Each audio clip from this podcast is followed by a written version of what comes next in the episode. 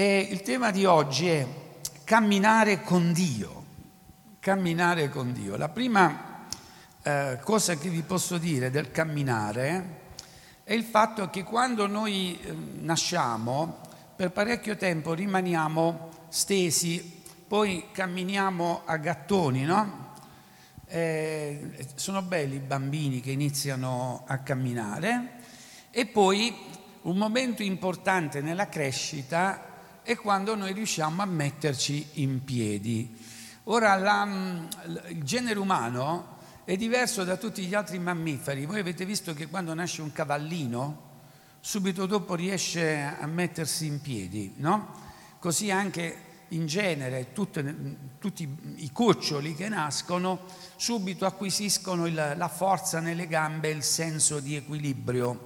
Invece nel nostro genere noi eh, abbiamo bisogno di tempo per iniziare a camminare. Io non so tu a che età, a, qu- a quanti mesi o quanti anni hai iniziato a camminare. So anche che questo camminare passa attraverso oggi il fatto di potersi dotare di strumenti tipo il girello, vero? E il box, il box. Conosco uno che nel box è stato fino a 18 mesi non voleva uscire di là, il mondo esterno gli faceva paura, però prima o poi l'abbiamo preso e l'abbiamo messo fuori del box e lì ha dovuto iniziare a camminare. Allora, con chi camminiamo per le prime volte? Per le prime volte camminiamo con persone che ci amano, i genitori. Sono papà e mamma che ci insegnano a camminare, vero? E sono belle quelle immagini delle coppie che hanno i bambini, dove eh, questa immagine prevede che ci sia la mamma magari che si mette ad attirare il bambino, è vero? E poi il papà dietro e il bambino inizia a camminare per andare verso la mamma. Mi guardate come se siete alieni, venite da un altro pianeta e queste cose qua non le avete mai viste, no? Ma succede così. Poi può succedere anche che il bambino cada, no?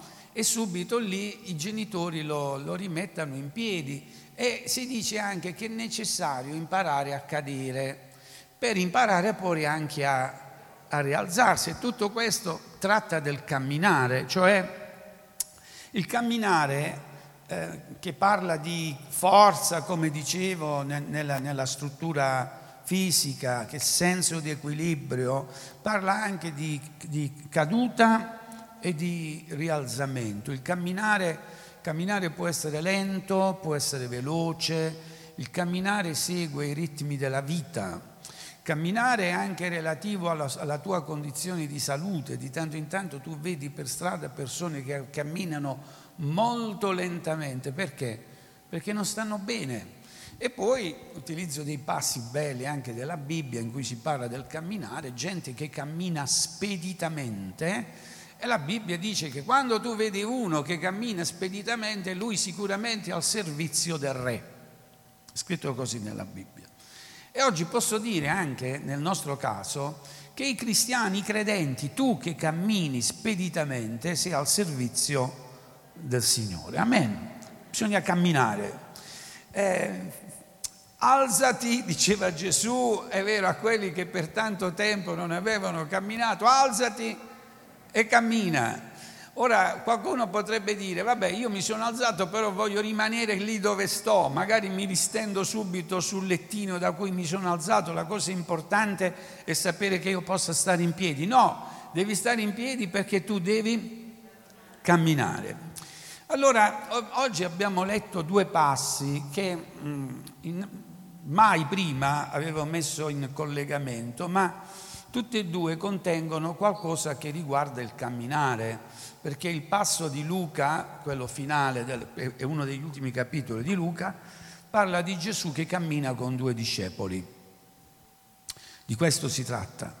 È la storia di un cammino, di un tragitto, Gesù con due discepoli. E invece nel passo del sermone della montagna, Gesù, ehm, fra le cose che indica come elementi che ci caratterizzano come figli di Dio, avete visto lì se voi quindi volete essere come il Padre e poi diventare perfetti come il Padre vostro, beh, dovete fare delle cose. Amate i vostri nemici, amateli, giusto?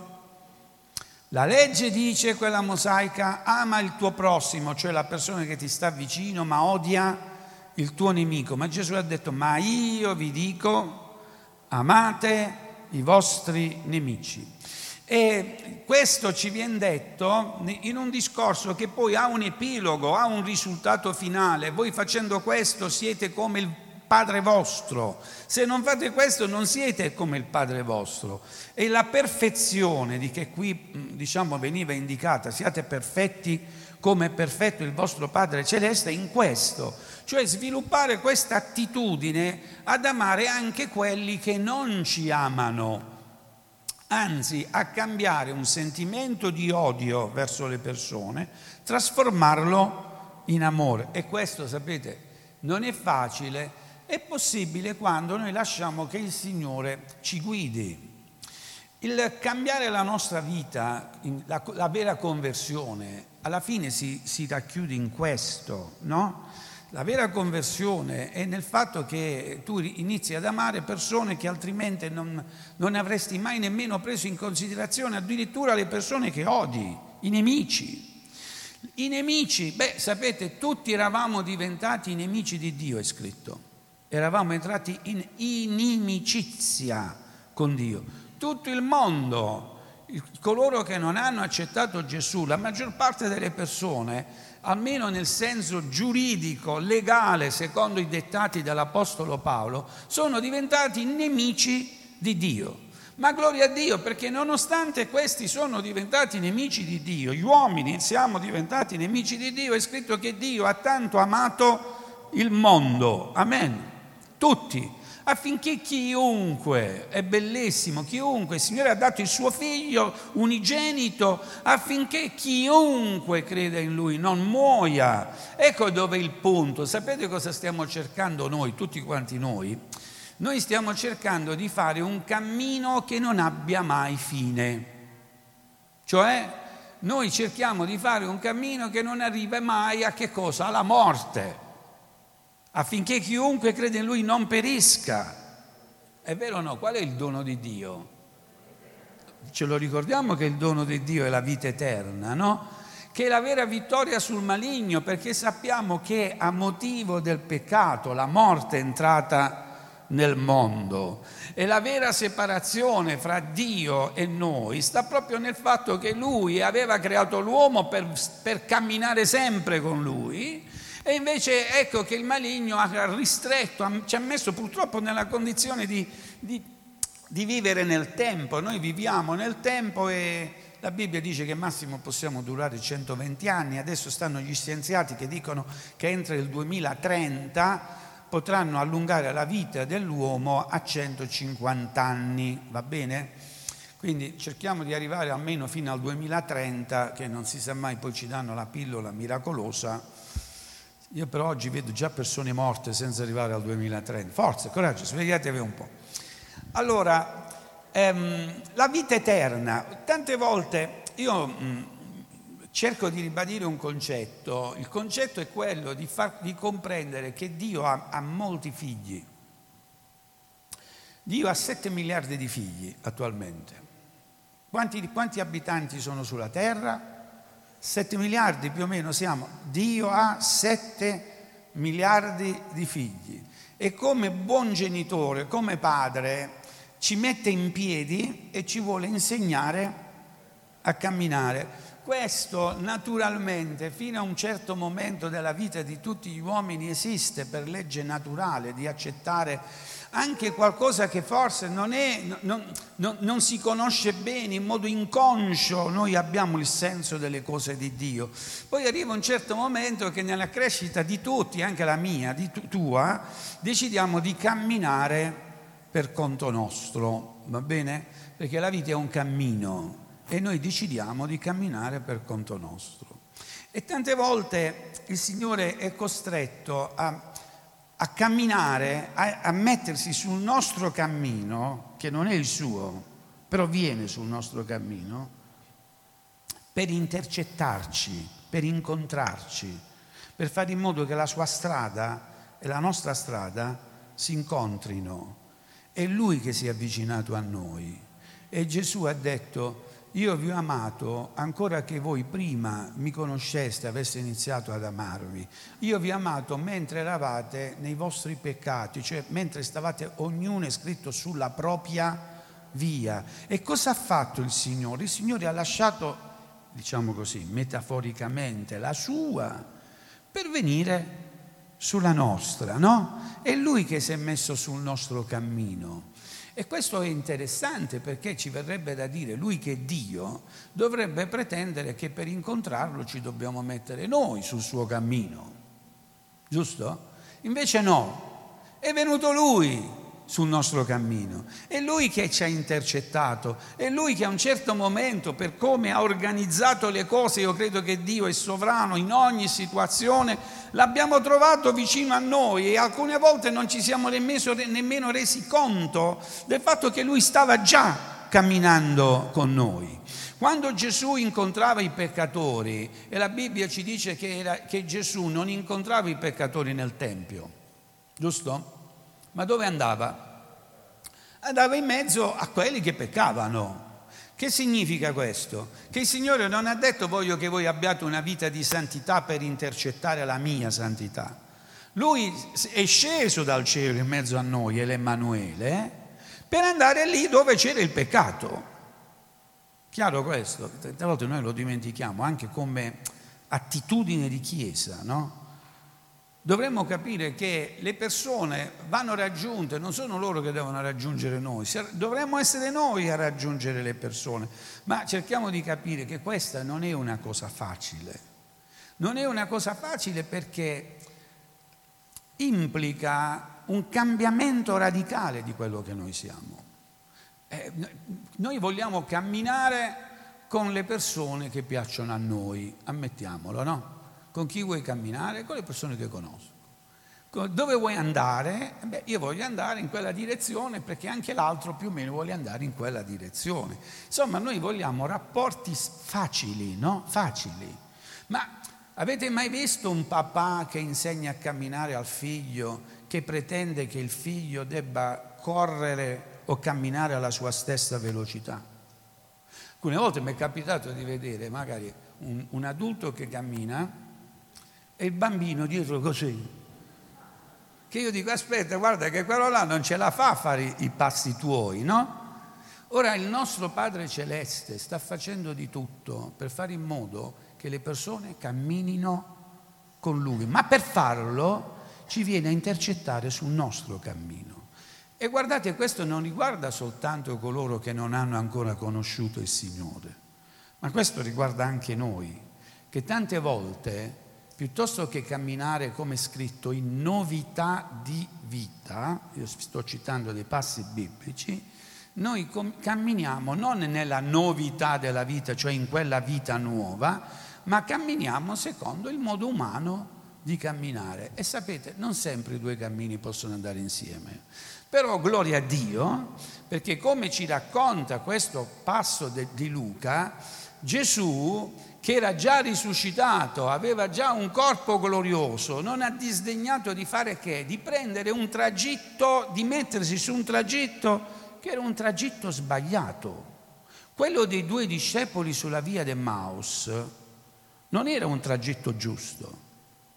Perché non era un tragitto giusto? Perché stavano andando via da Gerusalemme e avevano rinunciato a credere. Adesso magari ne parleremo in modo un po' più così, più circoscritto. Però questo non ha impedito a Gesù anche di mettere i suoi passi nella direzione sbagliata per, andare a tro- per camminare con delle persone, ha fatto con loro anche un tragitto nella direzione sbagliata, ma con un fine, che loro poi potessero andare nella direzione giusta. Amen. Signore, vienici a trovare anche quando stiamo camminando in una direzione sbagliata. Del camminare possiamo dire tante cose, però voglio seguire prima di tutto un fatto biblico. Sapete, eh, se prendiamo tanto la storia tramite la Genesi o anche come ci viene presentata la genealogia spirituale dal capitolo 11 degli ebrei, noi troviamo i tre personaggi citati, Abele, Enoch e Noè. Ricordate? I primi tre che vengono indicati come esempi di fede in Ebrei capitolo 11 sono Abele, l'uomo che adorava Dio, poi c'è Enoch, che era l'uomo che camminava con Dio, e poi c'è Noè, l'uomo che lavorò per Dio, perché per 40 anni si mise a costruire l'arca. E, però chiaramente oggi, dato il titolo, eh, possiamo capire che il momento di adorazione è un momento importante, quindi noi dobbiamo vivere come Abele, essere degli adoratori, ma anche dobbiamo camminare con Dio, come Enoch. Ora, il fatto di camminare con qualcuno, sempre secondo i, diciamo così, degli spunti biblici, parla di comunione. Due non si metteranno d'accordo prima di iniziare un cammino, il che significa che due persone si sono incontrate, hanno discusso, hanno, si sono eh, prefissi insieme una meta, quindi c'è una, una relazione, c'è una comunione. D'altronde, quando voi vedete la gente che cammina insieme, il più delle volte sono persone che si conoscono, sono persone che hanno relazioni, persone che hanno anche modo di occupare quel tempo mentre camminano per dialogare. Quindi questo parla di, di comunione. Andiamo ad Enoch. Enoch è un pers- personaggio molto interessante, sapete che ci sono anche dei libri che sono riferiti ad Enoch, i famosi primo, secondo, terzo libro di Enoch, noi non ce l'abbiamo nella Bibbia, nel canone, però eh, l'epistola di Giuda fa riferimento a um, Enoch, a dei passi di Enoch e quindi indirettamente c'è una specie di così piccolo accreditamento dei fatti descritti nei libri di Enoch. Chi era Enoch? Enoch viene, ci viene detto molto poco di lui. Ci viene detto però che è uno dei, dei due che nell'Antico Testamento è, è passato dalla vita alla vita senza passare attraverso la morte. Lo devo chiarire questo, no? È passato dalla vita alla vita senza passare dalla morte perché tutti quanti gli altri muoiono e risuscitano, no? E io ci credo, perché vana sarebbe la nostra fede se noi non credessimo nella risurrezione dei morti, dice l'Apostolo Paolo. E, però nonostante ci crediamo, la morte, la morte è una cosa che insomma fa paura, no? Fa paura e uno eh, pensa alla morte come un fatto così tanto ineluttabile, forse da cui non, ne, non, si può più uscire fuori. Ma la Bibbia invece, lo dicevo prima, ci rassicura, no? Io sono la resurrezione e la vita. Nessuno dice amen. È meglio non morire come Enoch. Quanti vorrebbero fare l'esperienza di Enoch? Meno Anna vuole fare l'altra, c'è. Cioè, che, qual è l'esperienza di Enoch? Adesso ve la spiego in modo molto pratico. Un po' di tempo fa eh, mi spostavo molto di più per lavoro con la macchina fuori, Corato, anche nel nord, al nord, e tante volte mi scocciavo a, via- a viaggiare da solo, no? Allora magari facevo qualche telefonata a qualcuno per vedere se mi volesse accompagnare. Un po' come il film di Verdone, Ce l'avete presente quello lì che è del 15 agosto che cerca per forza un compagno di viaggio? E io avevo una vittima sacrificale eh, prestabilita all'epoca, eh, era mm, Aldo Corcelli, non dice che non si fa il nome, però non c'è niente, Aldo Corcelli. Aldo Corcelli, lui la mattina andava alla bottega per eh, fare il restauratore, per fare i suoi mobili e alcune volte succedeva che io passassi per dire guarda andiamo a fare un servizio ad Andrea, ok? E lui subito chiudeva la bottega e veniva insieme, ok? Che ci dice questo? Che aveva voglia di venire, perché tanti altri magari direbbero no io sono impegnato, io, eh, quindi... Però quella volta non dovevo andare ad Andrea, dovevo andare in un'altra parte. E arrivai e dissi, Aldo vieni dai che facciamo un servizio. E lui stava con le ciabattine e i pantaloncini, no? tenuta da, tipica da lavoro, e dice, ma io sto così, non fa niente, sali. E me lo misi in macchina iniziai, presi la 16 e superammo prima lo svincolo per andare. Ma dove stiamo andando? A Barletta? Io dissi sì, andiamo a Barletta. Poi da Barletta siamo arrivati a Foggia, poi da Foggia siamo arrivati a Pescara, da Pescara siamo arrivati ad Ancona. Quella volta dovevo andare a, Bar, a, a, a Rimini e me lo portai a Rimini, no? Senza averlo avvisato e lui ormai che doveva fare? Era in macchina e non, non poteva più prendere decisioni, ma aveva piacere perché comunque ci siamo fatti questa lunga passeggiata. Quando ti ho fatto la domanda, no? Ma tu, ma tu, ecco, ipotizza che io fossi passato da casa tua e senza dirti niente ti prendo e ti metto in macchina per un lungo viaggio, che mi diresti tu? Oh, eh? Non, non sanno, eh, ma quando noi leggiamo di, di questi uomini in cui è passato, come, come, ci viene descritto un po' il carro celeste, no? A dire vieni insieme. E dove mi porti? Dove dobbiamo andare? La, la cosa interessante di quel termine, eh, Enoch, l'uomo che camminava con Dio, sapete che quel termine camminare in realtà dice l'uomo che viaggiava con Dio. Cioè Enoch si è fatto un sacco di viaggi col Signore mi state guardando male, no? No, no, Enoch viaggiava con Dio. È come se il Signore passasse da casa sua e gli dicesse guarda oggi andiamo a fare un viaggio. E dove andiamo? Tu per adesso sali, perché questa è fiducia nel Signore. Non è la stessa cosa quella che è accaduta, ciò che è accaduto nella vita di Abramo. Lascia tutto e parti. È vero che il Signore ha detto così ad Abramo, sì o no? Lascia tutto e parti. E Abramo è piaciuto a Dio perché non ha detto sì, ma dove mi vuoi mandare? Non ha detto fammi vedere il, dire, la cartina geografica, non ha detto quanto dura questo viaggio, non ha detto niente. L'unica cosa che sapeva è che stava iniziando un cammino con il Signore. Questo è la chiamata, lo dicevo l'altro giorno a qualcuno. La chiamata non è sapere il futuro, la chiamata è semplicemente dire Signore sono qui e se il Signore ti vuole prendere nel carro celeste e ti vuole portare, tu non dici no dove mi stai portando, tu dici io voglio venire. Hmm. Ma questo non mi sembra un fatto normale. Voi state pensando, ma Aldo oggi non ci sta bene, non, non, non c'è proprio con la testa. No, no, Guardate che quando noi parliamo del seguire il Signore è di questo che si tratta. Camminare con Dio, e io penso che tutti quanti noi, se interrogati su una domanda, con una domanda, vuoi camminare con Dio? Tutti quanti, amen. Ma camminare con Dio significa anche non sapere qual è la meta. Camminare con Dio non, non, non significa avere un programma, un progetto. Camminare con Dio è perché Lui è venuto, ti prende, ti mette insieme e, ti, e vai via. Questo è camminare con Dio. È la prima volta che si parla di cammino nella Bibbia e in questo modo che viene spiegato. L'uomo che camminava con Dio.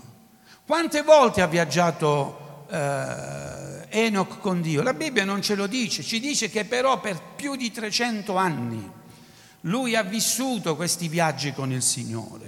Quel camminare con Dio non vedetelo nel senso classico biblico, l'uomo che fa la volontà di Dio. A quell'epoca quegli uomini erano nella volontà di Dio, ma la specificità di questo Enoch sta proprio nel fatto che lasciava le sue cose per andare lì o con Dio, per seguirlo lì dove lo voleva portare. Io non so cosa Dio gli abbia fatto vedere, io non so qual è il senso di questi viaggi, ma la cosa più importante, sapete qual è? È che se il Oggi viene e dice vieni con me perché ti voglio portare da una parte, la cosa più bella è sapere che faccio un viaggio con Lui e dico Amen Signore, dove vuoi andare tu vengo pure io. Insomma ci vuole un po' di dedizione, no? Ci vuole un po' di arrendimento, ci vuole una mentalità che non è la mentalità di coloro che mettono le radici, fanno la casa, che pure è biblico, eh, fare la casa, non è che è sbagliato. Però camminare con Dio è, è, qualcosa che ti implica, no? Ti implica e devi essere pronto anche a lasciare qualcosa. La domanda è, siamo pronti per lasciare qualcosa?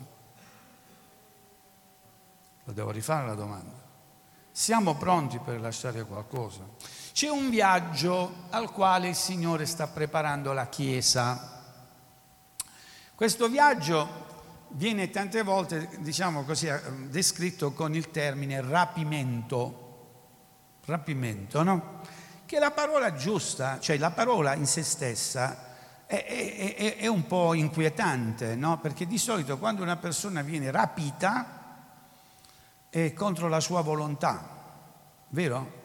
il rapimento, poi ti chiedono il riscatto, ma il rapimento della Chiesa, termine più giusto dovrebbe essere l'ascensione della Chiesa. E tante volte, quando si, ascoltiamo, diciamo, in alcuni messaggi, quell'invito, viene posta quella domanda, sei pronto? Vuoi andare col Signore? Tutti quanti, amen. Quanti vorrebbero che oggi torni il Signore?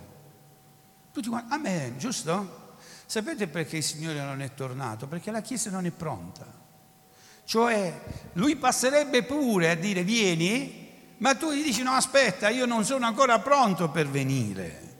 E questo è, la Bibbia ci dice che sotto due aspetti, uno sotto l'aspetto numerico, perché è scritto che il Signore tarda perché sta aspettando il compimento del numero, è vero o no che è scritto così? Quindi significa che se il Signore conosce i suoi e il numero lo conosce, beh, siamo noi che non conosciamo noi stessi in quel numero, cioè non siamo pronti noi per essere in quel numero. Quando saremo pronti, il Signore sicuramente tornerà. Infatti è scritto che quando la Chiesa sarà pronta ci sarà il ritorno del Signore.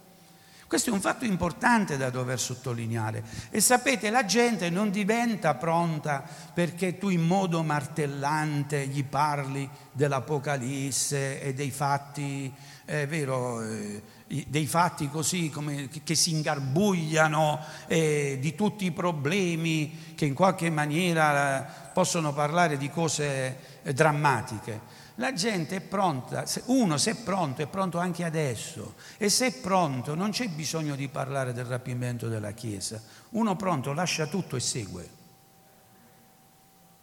Comprendiamo questo? Sei pronto per il rapimento della Chiesa? Significa che sei pronto oggi a che? Se viene, se viene qualcuno che dice sali con me in macchina e quel qualcuno è Gesù, tu sali in macchina. Questa è la chiamata vieni. Amen. Ora, quando i due discepoli di cui abbiamo letto rimasero così delusi delle cose che erano accadute a Gerusalemme, sembrava che avessero sbagliato tutti, per tre anni abbiamo, tutto, abbiamo seguito Gesù per tre anni, non abbiamo realizzato niente, no? Immaginate, sotto il profilo umano avevano perfettamente ragione. Dice che stiamo più a fare qua, dicono. Adesso torniamo ad Emmaus. Emmaus era una, una cittadina distante da Gerusalemme circa 12 chilometri e loro prendono questa strada in due, uno di nome Cleopa, qualcuno dice che forse era lo zio di, di Gesù, un parente, non lo sappiamo bene, però questi due decidono di tornare al loro paese, ad Emmaus, e, ehm, quindi fanno questi 12 chilometri a piedi. Ora non so quanto tempo ci vuole per fare a piedi 12 chilometri. Quanto? Due ore. Tu in un'ora, ma tu ti metti a correre, cioè normalmente due, due ore e mezza, no? È il tragitto per, per camminare. Ora, questi viaggi, questi spostamenti, visto anche il tipo di, diciamo, di, di la situazione geografica, il sole che c'è in quella zona, si iniziavano nel tardo pomeriggio per evitare di prendere il sole pesante, no? quindi possiamo immaginare che verso le 19 decidono di fare questi 12 chilometri, c'è ancora la luce, va bene, siamo agli inizi della primavera perché la Pasqua è all'inizio della primavera, quindi c'è luce, diciamo che verso le 18, le 19 decidono di, di tornare a casa, iniziano questo cammino e queste due persone si conoscono, queste due persone hanno fatto le stesse esperienze, queste due persone eh, iniziano a parlare fra di loro e parlano in una maniera tale che aggiungono tristezza a tristezza. Due persone tristi, è vero, fanno quattro tristezze. Cerchiamo di capirlo, no?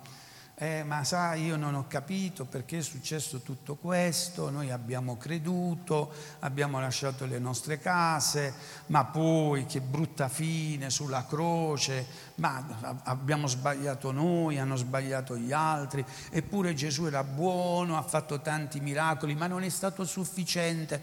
Possiamo immaginare, no?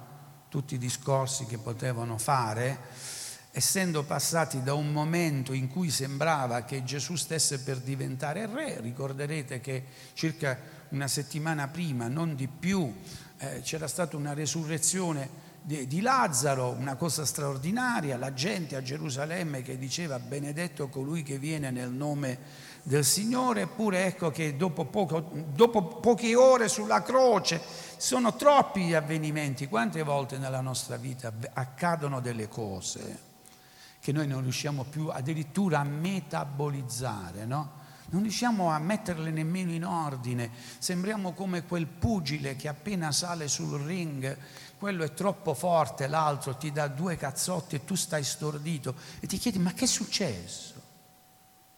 E camminano e uno influenza l'altro e l'altro l'altro e stanno discutendo fra di loro in veramente in un modo non, ehm, ecco, privo di edificazione.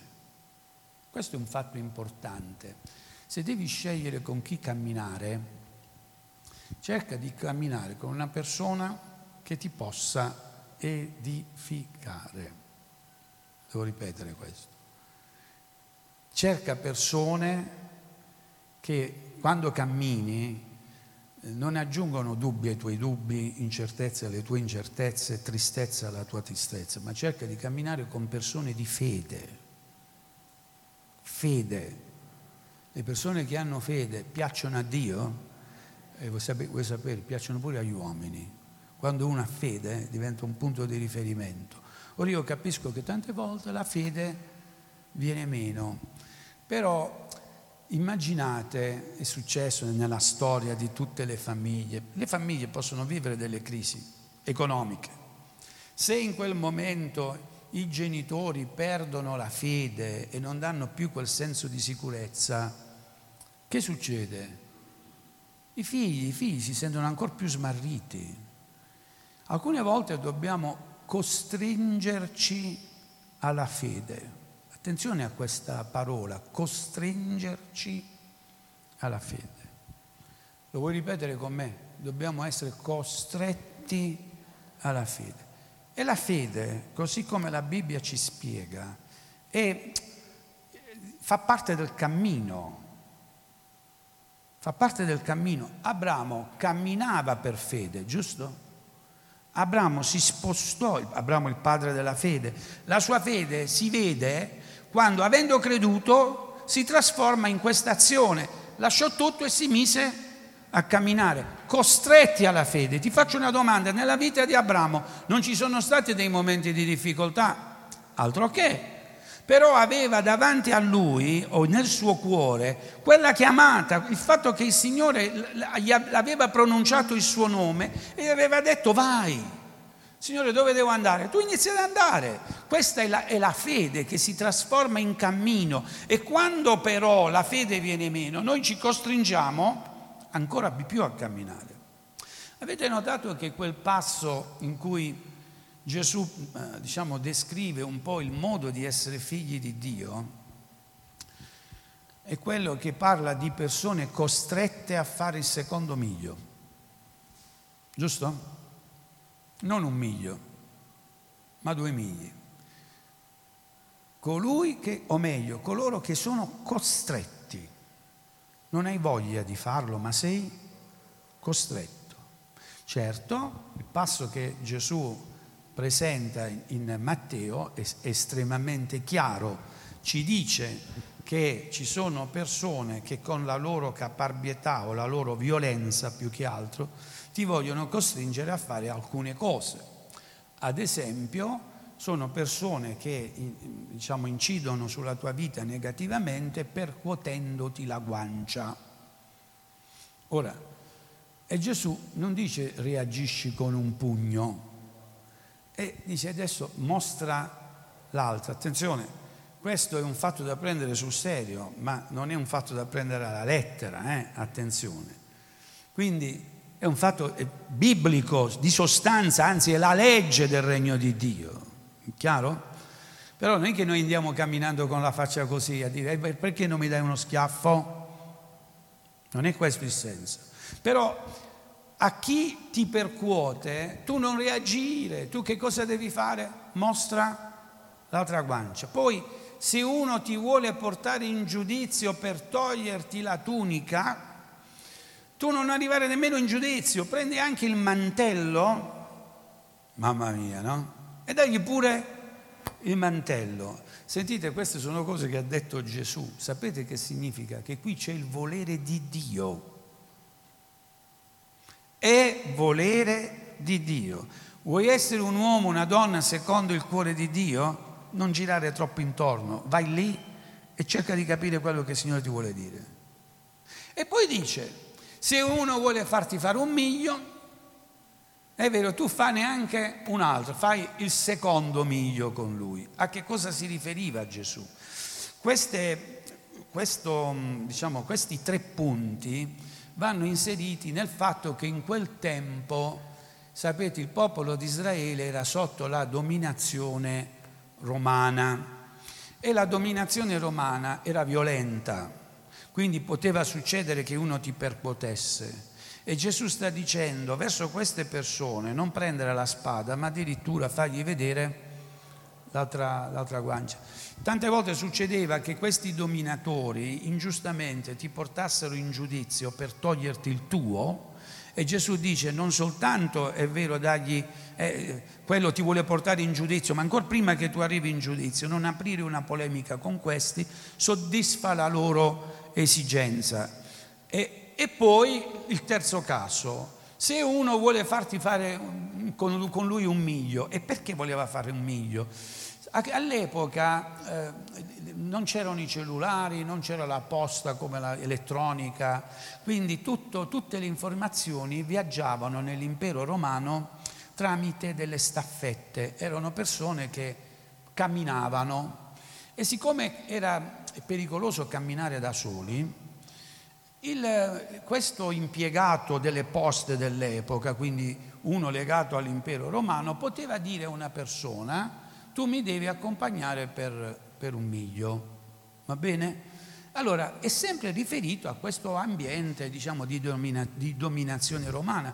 Quindi se uno ti chiede di fare un miglio, tu con lui fanne un altro. E, se, e quello poteva costringerti. Se ti vuole costringere a farne uno, tu ne devi fare un altro. Ora, guardate, Sembra quasi questo l'azzeramento della pretesa dei nostri diritti. Ma come io non ho diritto? Certo, tu ce l'hai i diritti, ma sembra qui che Gesù ti stia dicendo non fare leva sui tuoi diritti, se vuoi assomigliare al Padre Celeste. E perché io non devo fare leva sui miei diritti? Perché è il Padre Celeste che provvede per te. È questo quello che dice. Perché il Padre Celeste che provvede per te? Perché tu sei già entrato nel regno di Dio. Noi non siamo fuori dal regno di Dio. Quanti credono che noi siamo già nel regno di Dio? E gloria a Dio per questo. Quindi le cose che accadono nella tua vita non dipende da quello che gli uomini decidono, ma dipende da quello che il Signore decide. Il tuo cammino quello umano non lo decidono gli altri, lo decide il Signore. Se tu sei nella volontà di Dio, se tu sei nella volontà di Dio, davanti a te si apre il Mar Rosso, se tu sei nella volontà di Dio, mentre cammini il deserto fiorisce, l'acqua scaturisce dal deserto. Sentite, abbiamo bisogno di dire, Signore, aumentaci la fede. Amen. Però io credo, e molti di noi abbiamo fatto l'esperienza, che quando questa è stata la luce al nostro piede, la lampada al nostro piede, la luce sul sentiero, noi abbiamo visto i miracoli del Signore. Amen? Li abbiamo visti. E gloria a Dio. E perché abbiamo visto questi miracoli? Perché mentre noi camminavamo su questa strada, non camminavamo da soli, il Signore stava camminando con noi. Amen. E forse tu non ti riuscivi come devo dire, come dice ecco, eh, Giobbe, a discernere la sua presenza, ma Dio è fedele. E anche quando noi, a noi sembra che, di essere isolati, di non avere appoggi, il Signore è buono, è fedele, è come quel padre che insegna a camminare ai figli ed è lì pronto a rialzare quando siamo caduti. Il Signore nella nostra vita è sempre presente, ma quando siamo nel suo sentiero. Amen. Essere costretti dalla fede. Essere costretti dalla fede. L'altra la spiegazione, vado alla conclusione, sta nel fatto che Gesù sta mettendo in rapporto la legge con i suoi insegnamenti. Ma perché sono diversi? No, una completa l'altra. Chiaramente quello che il Signore chiede attraverso i suoi insegnamenti è avere più fede, cioè la legge dice che devi arrivare fino a questo punto, ama il tuo prossimo. E io invece vi dico, devi andare oltre, devi fare un altro miglio. Mi stai seguendo? Non è il primo miglio e va bene, ma io ti chiedo di fare un altro miglio. Ama il tuo prossimo e ci siamo. La legge si diceva da quel punto in poi tu puoi anche prendere ad odiare il tuo nemico, ma adesso c'è il secondo miglio che il Signore mi chiede ama il tuo prossimo e ama anche il tuo nemico. Signore, ma tu mi costringi su un sentiero che umanamente è difficile. Noi siamo costretti dalla fede a fare il secondo miglio. Amen. E sapete, proprio il secondo miglio è il miglio della benedizione, è il miglio della guarigione, è il miglio dei miracoli, è il miglio dei ministeri, è il miglio della comunione con Dio. Se vuoi vedere le cose straordinarie nella tua vita, devi fare il secondo miglio. Il primo miglio lo fanno pure i pagani, dice Gesù. Se sei costretto, il Signore mi costringe, perché è scritto che è l'amore quello che ci costringe, noi dobbiamo fare il secondo miglio. E in quel secondo miglio avvengono delle cose meravigliose, costretti. Circa il fatto dei diritti, sapete, in questo periodo in modo particolare si sta molto dibattendo dei diritti che possono derivare dal fatto che alcune leggi tutelano la Chiesa, anche la Chiesa cattolica è intervenuta sulla questione ZAN, come sapete, dicendo che noi abbiamo gli accordi, no? Anche alcune chiese evangeliche, attenzione, che noi abbiamo gli accordi, ma sapete, il la Chiesa deve vivere i miracoli. Lo devo ripetere. La Chiesa deve vivere i miracoli. E i miracoli stanno nel secondo miglio. I miracoli avvengono quando tu dici sì Signore, io mi arrendo a te, anche io perdo un diritto, ma so Signore che quello che io perdo umanamente, Signore tu mi abbonderai spiritualmente e non solo nel secondo miglio. Guardate che è importante, quando la Chiesa perde questa caratteristica di abbandono nelle mani del Signore, siamo come gli altri, non siamo diversi. Se dobbiamo vivere di diritti umani, noi non apparteniamo al regno dei cieli. Eh, ma sai, l'Apostolo Paolo chiese, disse io sono cittadino romano, è vero, ma l'Apostolo Paolo non stava reclamando un diritto a discapito di un altro. L'Apostolo Paolo stava soltanto ricordando il fatto che lui aveva un diritto ma che non toglieva diritti agli altri. A chi vuole toglierti la tunica tu dai anche il mantello. Questo è il punto. E quando noi viviamo in questa attitudine, sapete, è come se tutte le volte il Signore viene e dice adesso dobbiamo fare un altro viaggio insieme. I viaggi col Signore, quelli belli, quelli di Enoch, sono quelli del secondo miglio. Lui viene e dice adesso facciamo un po' di strada insieme. Cosa accade quando facciamo la strada col Signore?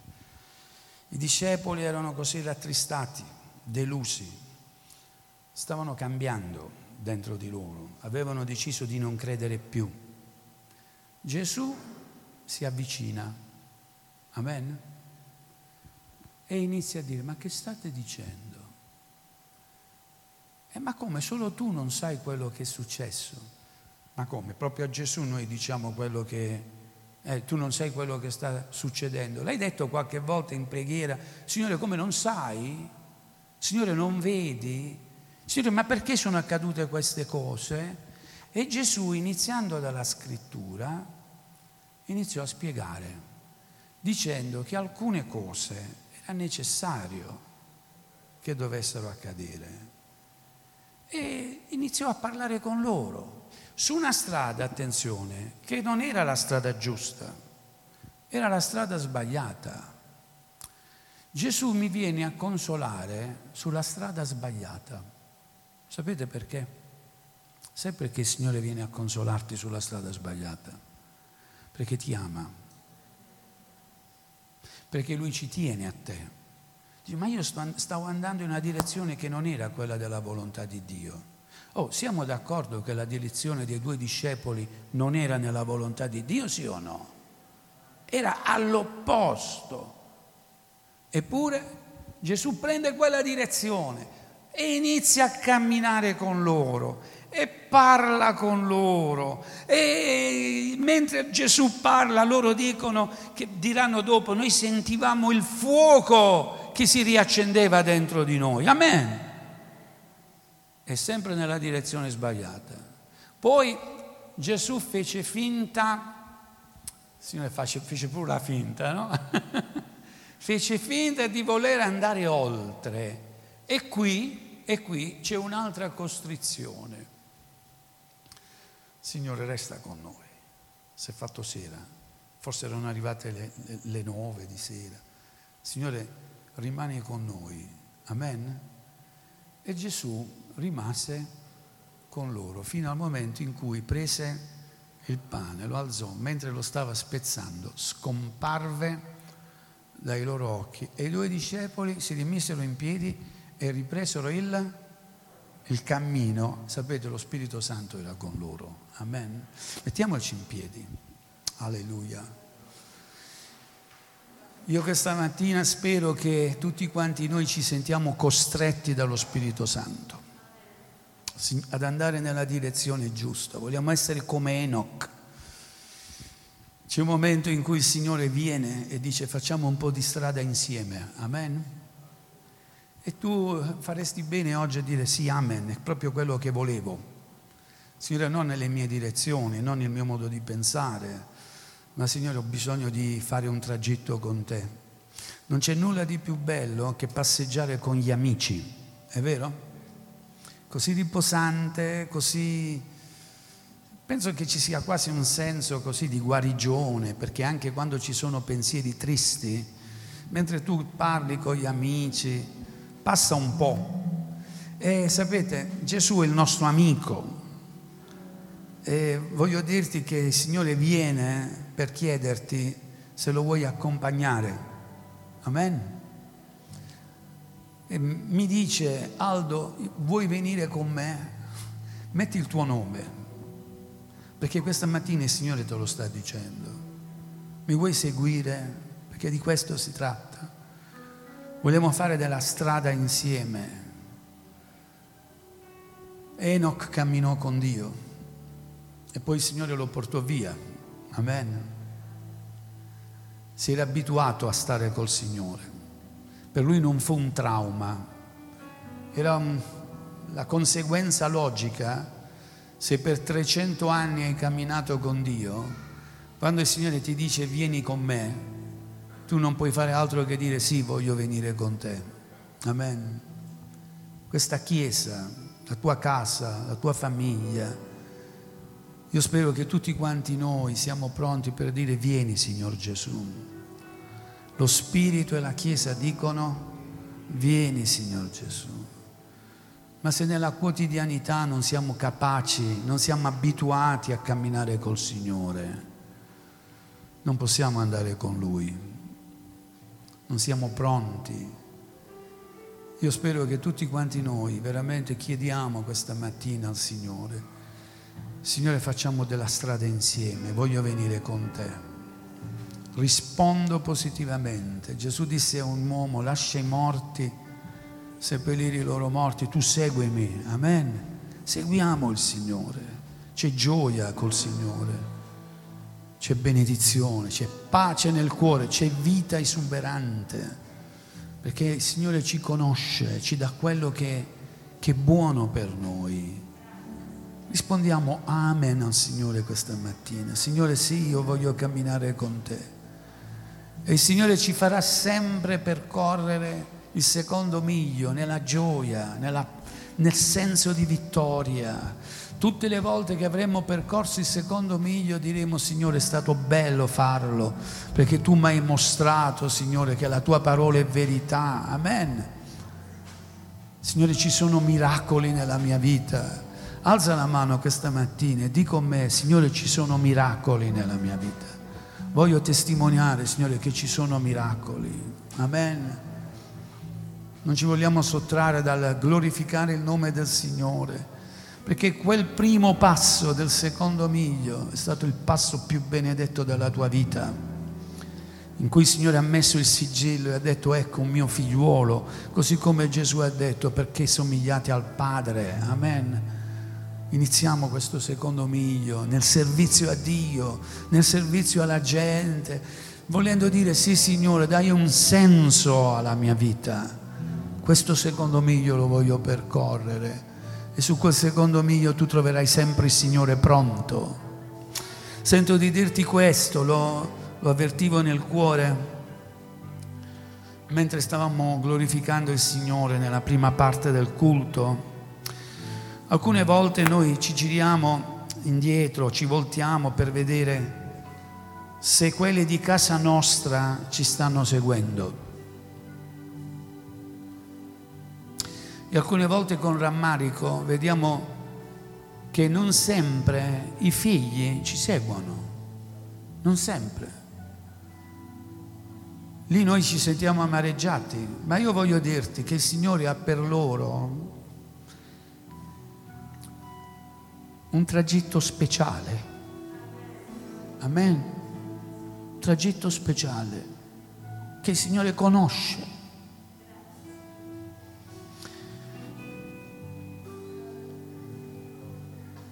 C'è un momento opportuno in cui il Signore intercetta quelli che gli appartengono.